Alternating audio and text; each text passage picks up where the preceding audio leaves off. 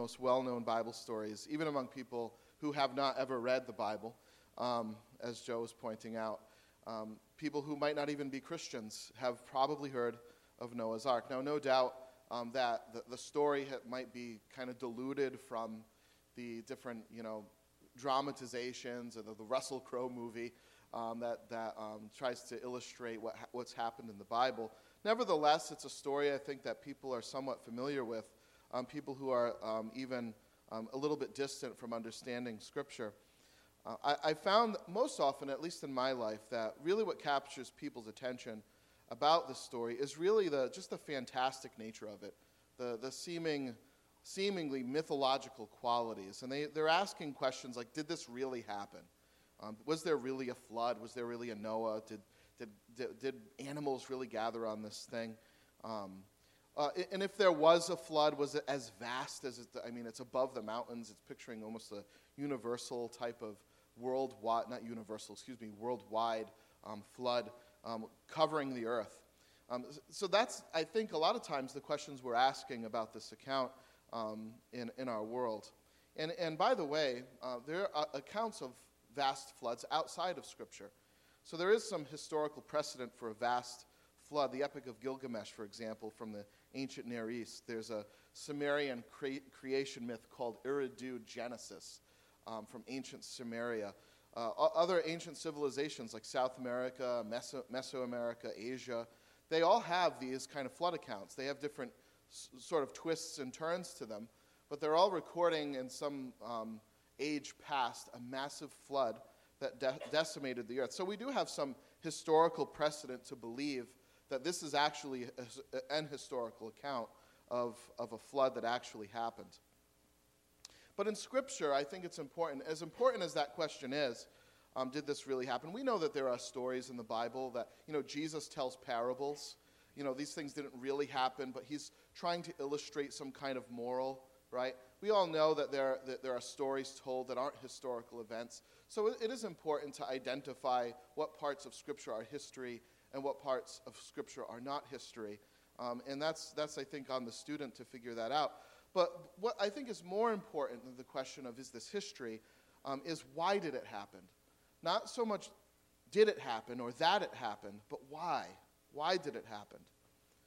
Prim- primarily, when you read Scripture, the Bible presents the flood as an expression of God's will and purpose. It's not simply a terrible tragedy. It's not simply like just like a natural disaster that happened, some, some kind of you know, weather thing that happened ages past that was really bad for humanity. God brings this flood according to Scripture. By His purpose, He brings it and for a reason. And the reason Scripture gives us, if you were noticing in the reading, um, the Bible presents a really harsh treatment on the human condition and the human heart. And it sort of makes our Western blood boil, doesn't it? This sort of offends us as postmodern Americans. In the West, we believe, if we believe that there's a God at all, he's almost always a God of love. That's how we describe God in the West. So, accounts like these, where we see a God that's, that's sort of angry, um, bringing consequence for wickedness and sin, that's the, that's the Bible we don't like. That's the Bible we put aside. Those are the stories we cut out. Right? We, we like the other stories about Christ that says, you know, if someone slaps you on the left cheek, present to him to the right. Right? Like, but these accounts sort of they mystify us and anger us. God identifies humanity as sinful, and he serves and executes judgment on that sin. And it's counter to what I think are the virtues and the worldviews of American postmodern America. In the East, by the way, even today, um, that's not so much true. God is seen more, um, more as just than he is as loving. So, a fair God, a righteous God, a God that doesn't let atrocities go unanswered, is more of the issue in the East. So, a lot of times, our ideas about who God is and what he is like really comes from our culture rather than from Scripture. And what, when we read Scripture and we're really honest about what it says about God, is the, that He is absolutely both at the same time perfectly both perfect love and perfect justice. perfect love, and perfect justice. And it's in this sobering story, despite the tragedy and justice that we see demonstrated by God, that I think we can observe what is core to the human experience and unique, by the way, about Christianity. I think we can see a few things. Things aren't okay. That's the first thing that we can see. Something is wrong with the world we live in. And we are part of what is wrong. The second thing, we're powerless to do anything about it. And the third thing, unless we're rescued, we too will perish. Now, this is sobering news, friends, but I think if we're really honest, at least about what Scripture says here and what we see here, we can't get around that. It's sobering news. But once we come to grips with it, there's life and there is freedom when we're honest, gut honest about these things. Now, a text like this, I'm sure, is going to invite a wide variety of important questions, questions that as they were reading, you, you were probably no doubt thinking of in your minds, important questions. Um, and no doubt in a sermon like this, I'm not going to answer them all um, because we obviously had a large chunk of Scripture. Um, but we need to work those out, jot them down, consider them. But this morning, my aim is to discuss what the core issues were, some of which I just described of this story the heart, the progression of this account. Not so much the history, but the why. What does this teach us about us, and what does this teach us about God?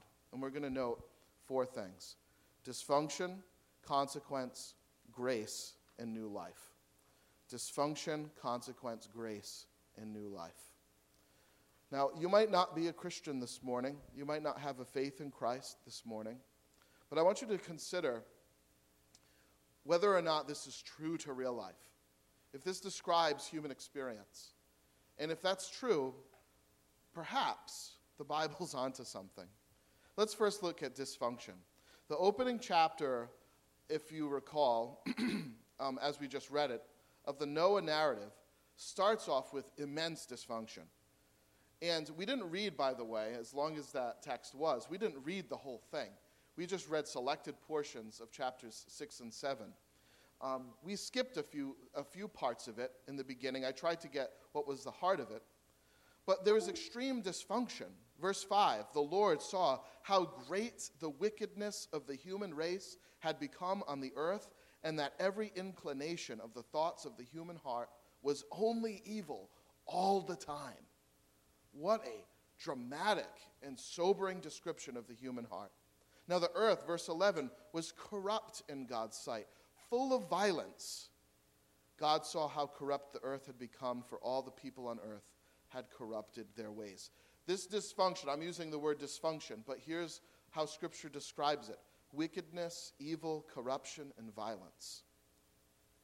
And if you're like me, when I was going through this, I had to kind of stop and ask a couple of questions.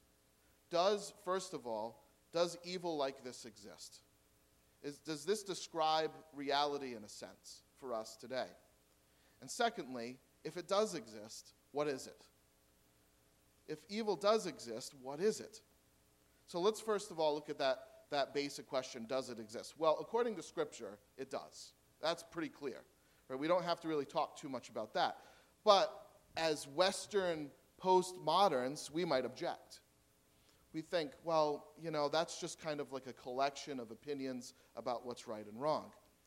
We retort to passages like this as sort of kind of reminiscent of like these regressive ideologies from where you know Christi- Christians are almost kind of that really believe in things like this are lo- looked at as sort of relics of the past. We, we're surprised that they even exist still. Um, and, and quite frankly, um, it's very common to not like those sorts of religions or those sorts of churches that talk too much about um, an angry God or a sinful humanity. Uh, he's going to get you kind of sermons because of what you've done, right? And friends, this sort of message at times is true, is used to intimidate and manipulate. And it certainly is, isn't it? I know that. And to be honest, I sort of agree that there are religions and churches out there that do have an unhealthy view of God's justice and sort of distort it and minus the love out of it so that it's perverted. But I'd argue, friends, that, that that's also true in the secular, non religious world as well.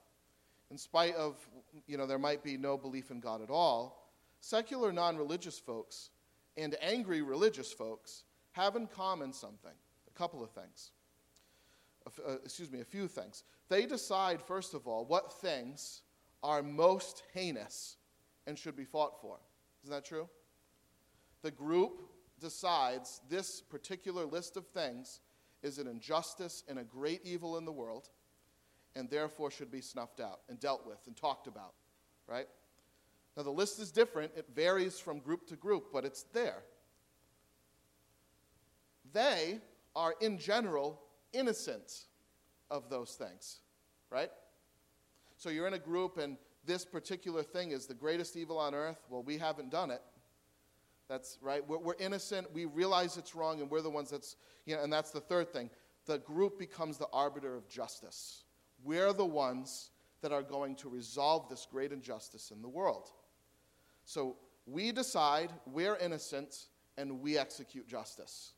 That's a similar pattern that we see all throughout different groups um, of people that have sort of uh, views of um, injustice in the world that want to resolve those injustices.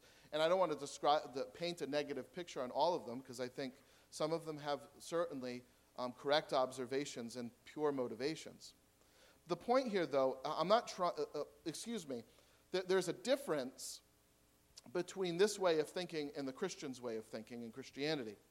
Because Christianity God says that God by nature is good, and therefore evil, that which is heinous or unjust, is always what is contrary to his nature. So, in other words, he defines those things for us, we don't. We don't decide what is excusable and what is inexcusable. I read on a wall once, I, was, I, don't, I don't remember where, it was, where, where I was, but I was reading a, a poster. It says, Most people agree on um, what is wrong, but, not, but, but there is a vast difference between what people think is excusable. right? Like, usually the things that are inexcusable, I'm innocent of. Right? But, but God by nature is good, therefore, evil is what is contrary to him. We don't decide what's excusable or inexcusable, just or unjust. He does. The second thing, only God is good, and therefore only he is righteous and innocent. That means we are all guilty of whatever it is that we're outraged over. And finally, only God is the arbiter of justice. Only He is the judge. You see the difference between the, the ways of thinking? And, friends, my point here is not to defend Christianity against other ways of looking at things, but simply to say that everyone recognizes, everyone recognizes. We might trip over Genesis chapter 6, get a little upset about it, but everyone recognizes that something is wrong with the world. Genesis 6 agrees. Something is wrong with the world. Things are not okay, are not as they should be. We know that. Who would deny that? How and why we know things are not okay, or why these things exist, whatever you might call it, is not the point right now. I'm simply trying to say that something is wrong. We hear of divorce and we ache, or depending on the situation, we're happy. We hear of child abuse, or corruption, or lies, or gossip, or hatred, or slander, or domestic violence, war, rape, systemic injustice. I mean, you name it. And we all know this is not how it should be. We can't deny these things. And let's add to that our own kind of deep personal feelings of anxiety and insecurity and depression and fear. And we just, we just sort of know intuitively something is wrong. And if Genesis 6 tells us anything, it tells us that. It agrees. Things are not as they should be. Every inclination of the thoughts of the human heart was only evil all the time. You might consider that to be an exaggeration, but friend, isn't that, at least in general, our experience in the world that we live in? great injustices, great tragedies, left to wonder why. Now, what is it? Why is, What is, if there, okay, there is something wrong with the world. There is dysfunction. Is it an evolutionary hiccup? Is it, is it kind of uh, um, the, the time of evolution weeding the better people out from the bad people, and that's why our moral sense is just an evolutionary process? What is evil? How do we know what it is? And here is where I think Christianity begins to part ways from other worldviews. We all agree that something's wrong, but we disagree why. The Bible here says that the human heart was corrupt. There was something wrong with man, with us, deep inside of us. You see, that's the core issue. There is a corruption, a dysfunction in the human heart. Well, why, what, Jesus said, Why do you curse? It's because of the heart. Why do you murder? It's because of the heart. Something in the heart is dysfunctional and broken. According to Scripture, mankind was made in God's image. So to not look like God, to not be like God, to not be like Him, is to corrupt our purpose. You see, friends, if we know that murder is an, uh, an, injustice and slavery is an outrage, it's because God would not do those things, and because we're like Him, we recognize the injustice, injustice of those things. You see? But when we, when we be, begin to take on the role of God, when we disconnect from Him, things get distorted, things get corrupted. If God created us, our source of life, our source of freedom, our source of joy is all found in our connection to Him, not apart from Him. The first sin that we see in Scripture, Adam and Eve, was to disconnect from God. Hath God said, No, he's wrong. So Adam and Eve decided that they were God, that they would define what was right and what wasn't right. That they would get their source of life and joy and pleasure from the created thing over the creator, and that introduced all sorts of dysfunction. The loving union that was supposed to exist between God and man and man and creation became dysfunctional when humanity declared independence from God. It led Cain to murder his brother Abel.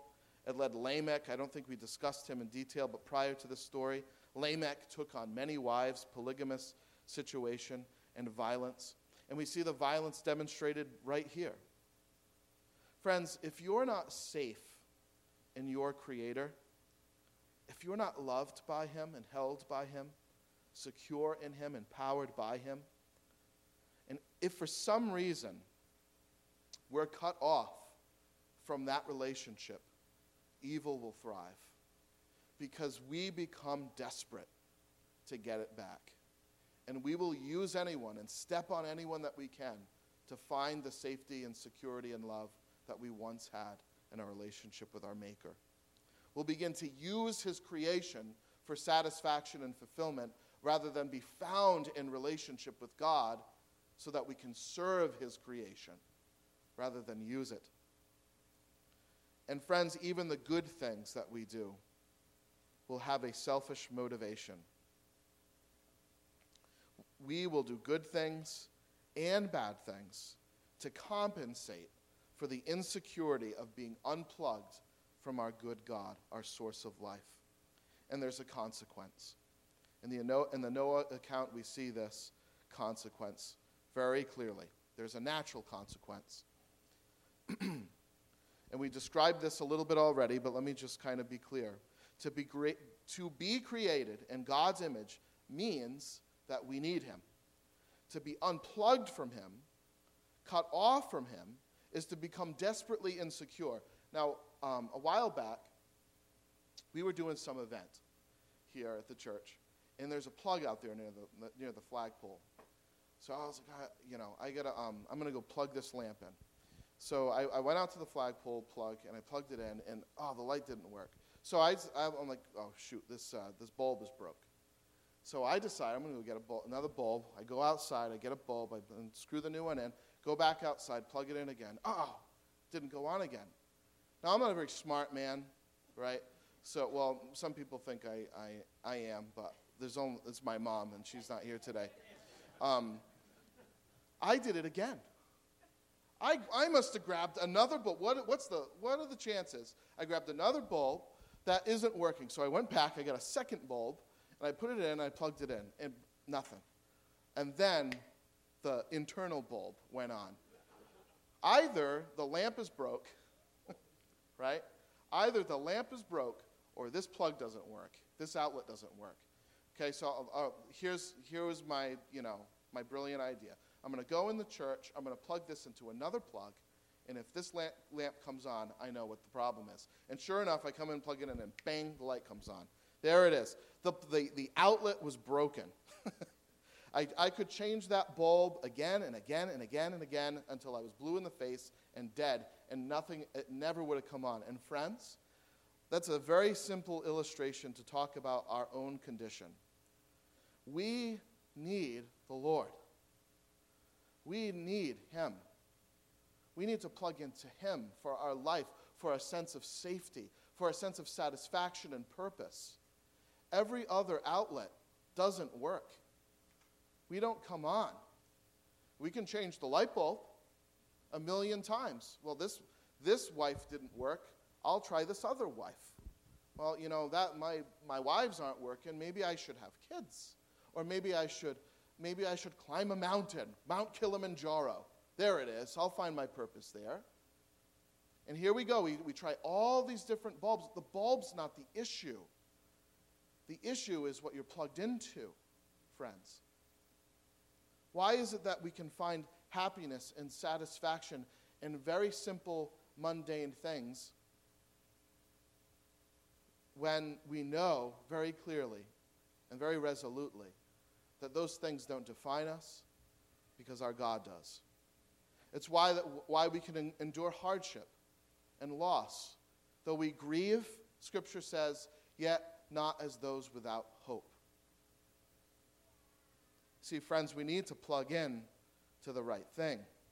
There's a natural consequence. What happens to us emotionally and psychologically and spiritually when we unplug and we start trying to plug into everything else and change the light bulb and nothing's working. You see, we do good things. We get married, have children, um, have jobs, make money, build businesses, have relative success, but there's still this emptiness. It's not working. The light isn't coming on. And what can happen to us over time is we, we can become very angry and very bitter. And then our, our search for, for, for finding meaning and doing good can often translate and transfer and evolve into doing evil so that we can find ourselves. There's a natural consequence of this dysfunction that we find that we're lost. But there's also a sovereign one. God decreed that our unplugging from Him, our turning from Him, our not listening, not hearing Him, and doubting his goodness and love, God decrees a judgment to end this violence, to end this source of violence, which is in the heart. They were already living in a, in a turbulent, violent, evil world, and God simply provides them the end of what was the natural consequence of turning from Him. Humanity turned from God, and God allowed it and God decreed to enact justice. The sovereign God, enthroned as king, decreed it. He speaks in Scripture as the legal judge of creation, the one who sees and the one who pronounces sentence. So God said to Noah, I am going to put an end to all people, for the earth is filled with violence because of them. I'm surely going to destroy both them and the earth. You know what I found in life? I like that verse when it doesn't apply to me. Because we all know there are great evils in this world. And we don't um, want to imagine a God or a life or a world that doesn't do something about it. We just don't like it when we're included, when we're part of it. You see? So God said to Noah, I'm going to put an end. And in this consequence, we are found powerless to do anything about it. There was no one that could object, and there was no one that could escape. All living things, the text says. There are none that can hide from this, none that can resist it, because we're all guilty. And again, I know we're, you know, our kind of our modern minds are tripping over this. We're not liking this. But friends, isn't it true? Don't we know, like, oh, I'm part of that. I'm part of that problem. I know I am. Maybe, I'll, you know, you, we could all kind of reason, well, I'm not as the, the biggest part of it. Okay. But we're part of it, though, and we know it. Psalm chapter 139 You know when I sit and when I rise. You perceive my thoughts from afar. You discern my going out and my lying down. You are familiar with all my ways. All my, you're familiar with all my ways, my heart. Uh oh. You hem me in behind and before. You lay your hand upon me. Such knowledge is too wonderful for me, too lofty for me to attain. Where can I go from your spirit? Where can I flee from your presence? If I go to the heavens, you're there. If I make my bed in the depths, you're there. If I say, Surely the darkness will hide me, and the light become night around me, even the darkness will not be dark to you. The night will shine like the day. You see, Adam couldn't hide. He tried, and Eve couldn't hide, and Cain couldn't hide, and neither can we. we scratch and we claw to make sense of the dysfunction around us, to save ourselves from it, to be in control. But so often, friends, don't we stand face to face with ourselves and we realize, we just know in our gut, there's nothing I can do about this. We stand helpless and powerless. If there's something that we learn from the account of Noah, it's that. That in order for mankind to be rescued, we need to be rescued. Someone has to do it for us. And that's where we find grace. You see, as harsh as this account sounds, and as difficult as it is to hear, I don't know that I can find any other place in Scripture that better represents the marvelous grace and love of our God, the unmerited favor. If this is true, if our hearts are equally fallen and guilty, and God sees it all and is the arbiter of justice, and I can't hide from him, I need to be rescued. And I need to be forgiven outside of myself. If God was going to destroy everything, here's a good question to ask ourselves. If God was going to destroy everything, why wasn't Noah destroyed? right? Well, if, if any of you have ever read a children's Bible, they, mo- they almost always get it wrong because this is what they say. Um, comb through them. I don't care which one you find. I have never found one that has gotten it right. it says basically this Everyone was bad, but Noah was good. Right? Everyone was bad, but Noah was good, so God punished the bad people and rescued the good one. I mean, it might not say it like that, but that's the impression that you get. Everyone was bad, Noah was good, so God punished the bad people and rescued the good guy. Right? And the, uh, perhaps maybe the unintended message is that if you're good enough, you'll be okay. You'll be absolved. You won't be on the other end of God's anger towards sin because you're good.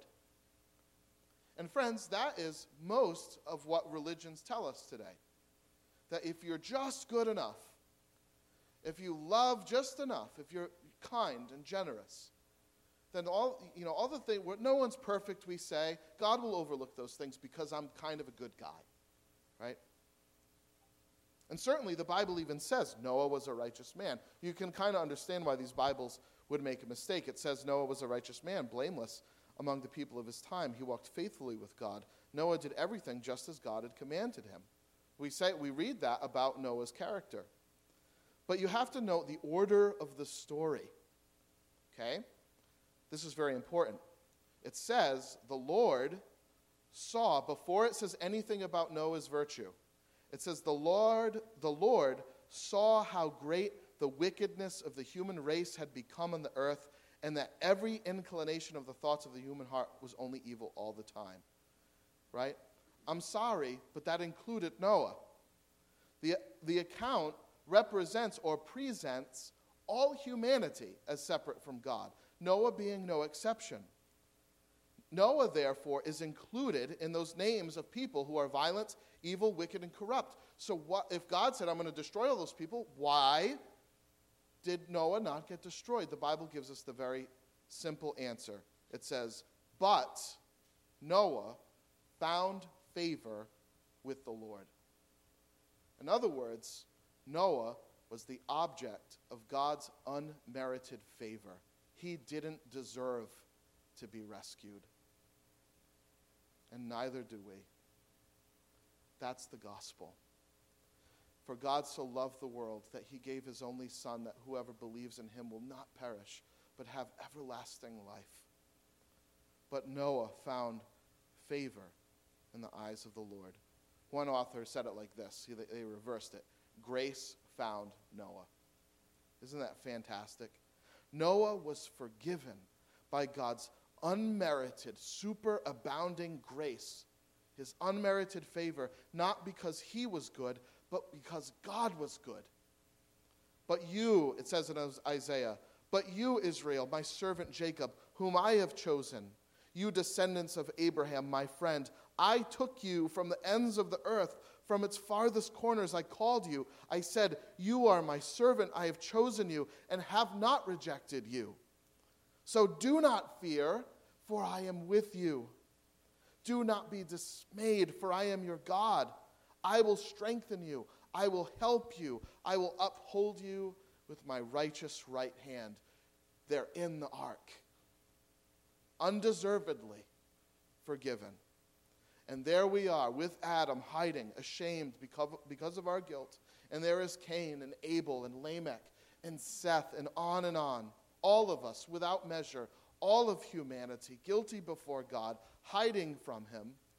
The sons of men, Noah, his wife, every single person on the earth, children and grandchildren, hiding from the justice and righteousness of God which they violated. And there we are too, friends. And we know it. Hiding with them as the Master approaches to call us to account. But then we hear those words Noah found favor with God. He was good after he was forgiven. That means that his goodness didn't earn his forgiveness, but was a praise to God. It was a thankful demonstration of what God had done for him. Isn't that incredible? And he found a shelter to escape the dysfunction he found the ark. It was given to him. Friends, we can't work out our own guilt, but Jesus can. We can't work out all of the injustices in the world or end it, but Jesus can. There is a shelter. There's only one ark, there's not ten. There's only one rescue, there's only one refuge, one cleft in the rock to save us, to rescue us, to hide us. And friends, that ark is not us. It's not our might, it's not our morals, it's not our money, it's not our kindness. It's Jesus. He is the rescue. He's the cleft in the rock. He's the ark. Jonah was in the belly of the big fish, right? Jesus is the big fish. God provides it and rescues us from the calamity. Noah is told to build an ark, an ark that the Lord closed. The Bible says when Noah was done with the ark and the rain began, that the Lord, the hand of the Lord, closed the door. There was no security for Noah anywhere outside of that ark. Outside was death, certain death and destruction. Inside was life. And the door was shut, and friends, there will come a time when the door will shut for us and we'll either be found inside or outside of that ark. What is this deep water but the image of death? And this ark, the image of a tomb, right? It's very interesting here. Noah is in the sea. He's in the he's not above it. God didn't kind of transform, you know, transpose him above the clouds and like in a big plane and say, watch, watch this. He's going through the calamity. He's going through the death. But he's in the ark going through the death. You see, the deep water is the image of death. The ark is the image of the tomb. The occupants of the ark didn't bypass the grave. That's the, the waters is an image of the grave. Because they, like the rest of us, bore the curse. We bear this, we still bear the dysfunction of sin and separation from God. So we don't bypass the graves of life. We don't even bypass a physical grave. Rather, we go through them in the ark of Christ, you see? We're brought safely through them.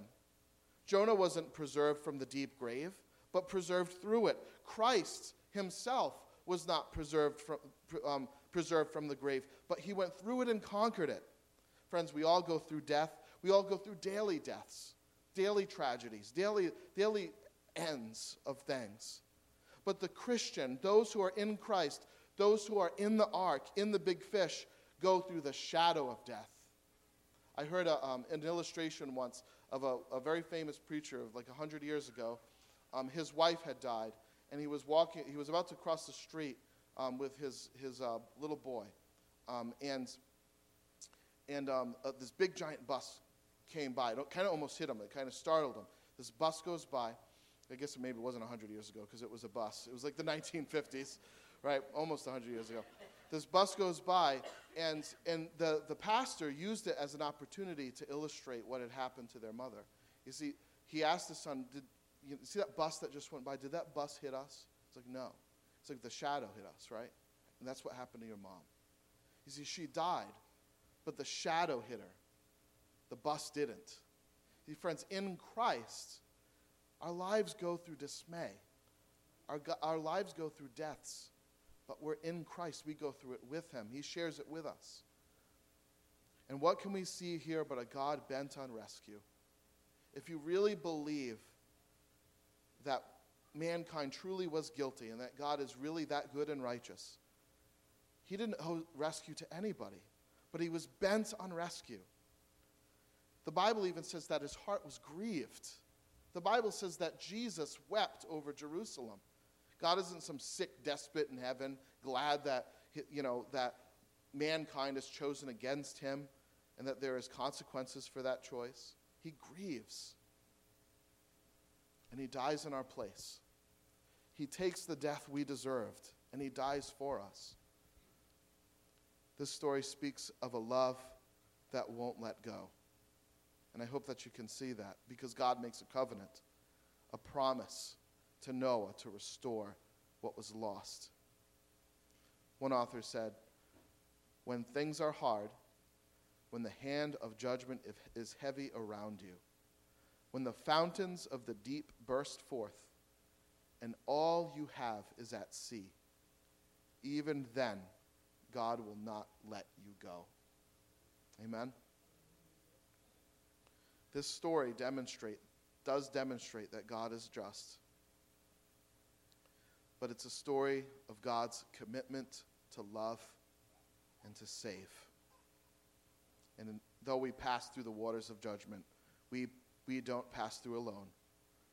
Jesus passes with us. Friends, Noah obeyed God. Noah had new life. This is the final point the new life. He had these things because God forgave him. He began to love and honor and obey God because he was forgiven every inclination. It's, it's very interesting for me to think. I was thinking about this the other day, kind of personalize this. Every inclination of, the, of Kyle's thoughts and Kyle's human heart was evil. But Kyle found favor in the sight of the Lord. Grace found me. Grace found me. And friends, it's raining quite literally. But, friends, it's raining. You know it is. We know it is. It's raining out there. Get in. Get in the ark. Get in Christ. That's what the story is about. The story is about Jesus. Get in Christ. For God so loved the world that he gave his only Son, that you would not perish because he perished, that you wouldn't perish in the sea. Let him perish in the sea for you. Come get him. I hope that this morning, if you're not out of the rain yet, that you would come to faith in Jesus. Come, come in the ark. Let's pray. God, thank you so much, Lord, for your amazing grace.